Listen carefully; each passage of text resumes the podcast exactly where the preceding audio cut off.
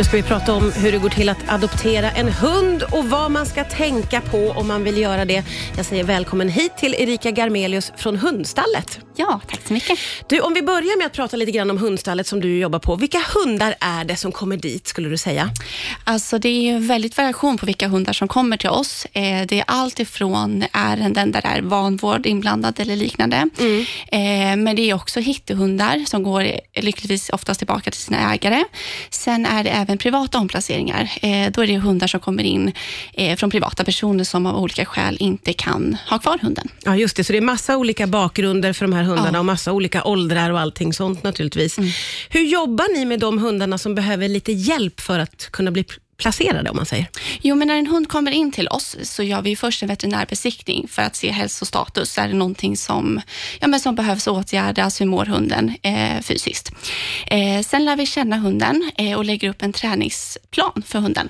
Är det här en väldigt aktiv hund så ser vi till så att det får det schema så att den får utlopp för sin energi. Eh, behöver den här hunden kanske extra mycket kärlek och klappar för att få den tryggheten så ser vi såklart till det. Så att det är väldigt, väldigt varierande beroende på hund. Hur många hundar bor hos er samtidigt på ett ungefär? Eh, vi har 40 boxar i Stockholm. Eh, sen har vi 12 boxar i Skåne. Ja. Eh, och sen så bygger vi ett tredje hundstall i Alingsås. Eh, där det kommer vara 40 boxar.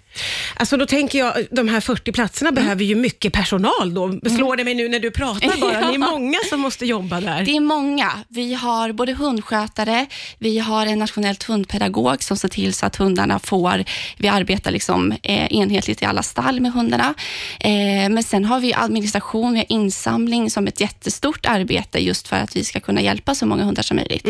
Eh, och sen så är det kommunikation och eh, så. Så att det är väldigt många olika delar. Ja, det är det verkligen. Mm.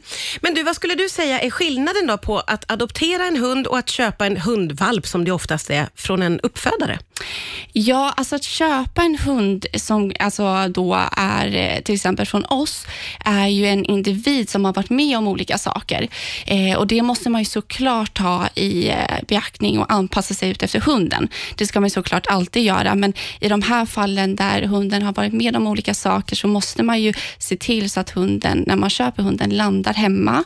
Eh, ger det väldigt, väldigt mycket tid, eh, tålamod, så att hunden liksom, ja, men blir trygg i den här nya miljön. För att den har ju varit på ett helt annat ställe och sen kommer de hem till en helt ny miljö, det är nya människor. Så att det tar tid att lära känna en hund. Eh, så att det skulle jag säga är kanske den största skillnaden så och också det viktigaste att Ja, faktiskt tänka på. Ja, precis. Hur går egentligen den där adoptionsprocessen till då, om vi pratar om hur det funkar hos er? Ja, eh, hunden kommer in till oss då, som sagt och vi lär känna den och veterinärbesiktar. Eh, därefter så kommer vi lägga upp den på hemsidan, eh, hundstallet.se och då har hunden en profil där det står berätta vilken, vem hunden är, eh, vilket hem hunden söker. Eh, och därefter då så klickar man in att man vill skicka in en intresseanmälan. Eh, och då kommer vi, om det känns rätt, kontakta personen. Eh, och då får man komma till oss, gå en promenad, känna efter om det här känns bra för båda. Eh, gör det det så får man hem hunden på prov en period för att liksom lära känna, för det är en annan sak när man väl kommer in Ja. i en, kommer in i en hemmiljö. Eh, känns det bra så köper man hunden. Ja. Eh, men vi finns ju alltid med efteråt eh, för att se, känns det bra fortfarande? Har man några problem eller svårigheter så är det ju bara att kontakta oss. Ja, men precis.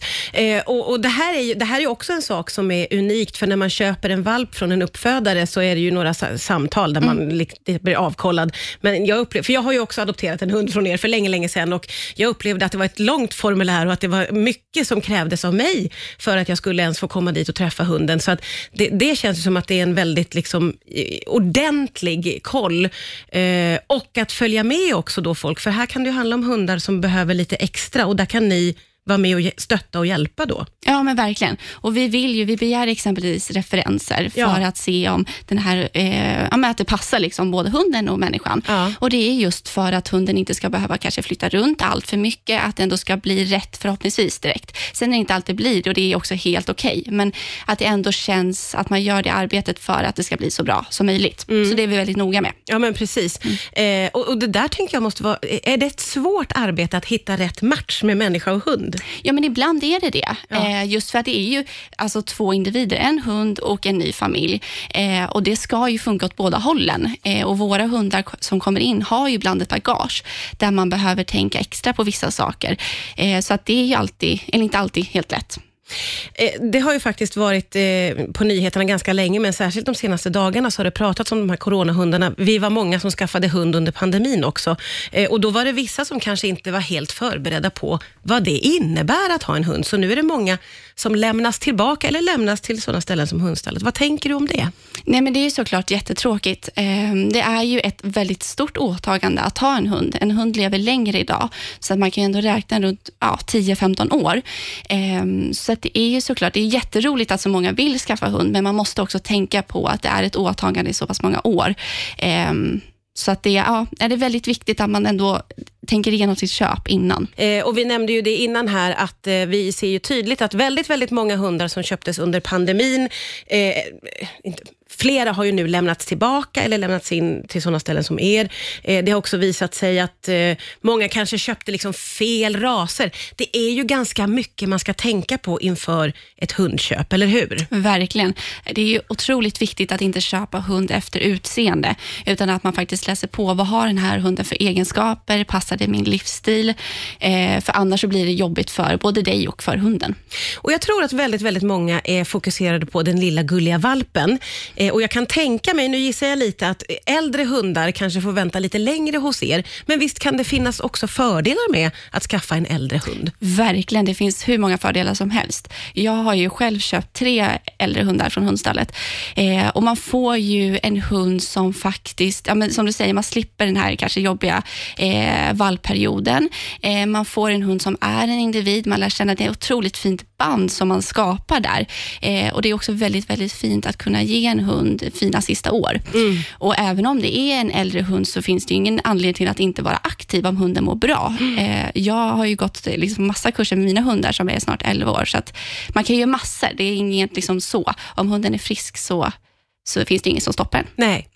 Och eh, här, Du har alltså adopterat tre hundar själv. Vad skulle du säga är fördelarna med att adoptera en hund på det här sättet? Ja, men fördelarna är ju som sagt att man slipper den här kanske vallperioden. Eh, men sen är det också väldigt fint att få lära känna den här individen eh, och ändå känna också att man kan hjälpa till. Man hjälper ju faktiskt en hund som inte har ett hem och det tycker jag är väldigt, väldigt viktigt. Mm. Eh, och eh, Om vi avslutningsvis ska skicka med, för om det är någon nu då som känner där ute att man blir lite sugen på att adoptera en hund, vad ska man ha med sig tycker du? Vad ska man tänka på inför? Ja, men dels läsa på om hunden. Eh, är det här en hund som skulle passa mig? Eh, men sen också tänka att det tar lång tid för hunden att landa ett nytt hem. Eh, det kan ta uppemot ett år innan man liksom verkligen har lärt känna hela hunden. Så att det gäller att tänka på det, ha tålamod, ge massor med kärlek och trygghet, men också stötta i de situationer där hunden kanske tycker det är lite läskigt eller svårt i början. Eh, så det skulle jag säga är bland det viktigaste. Tack så jättemycket Erika Garmelius från Hundstallet för att du kom till Rix FM idag.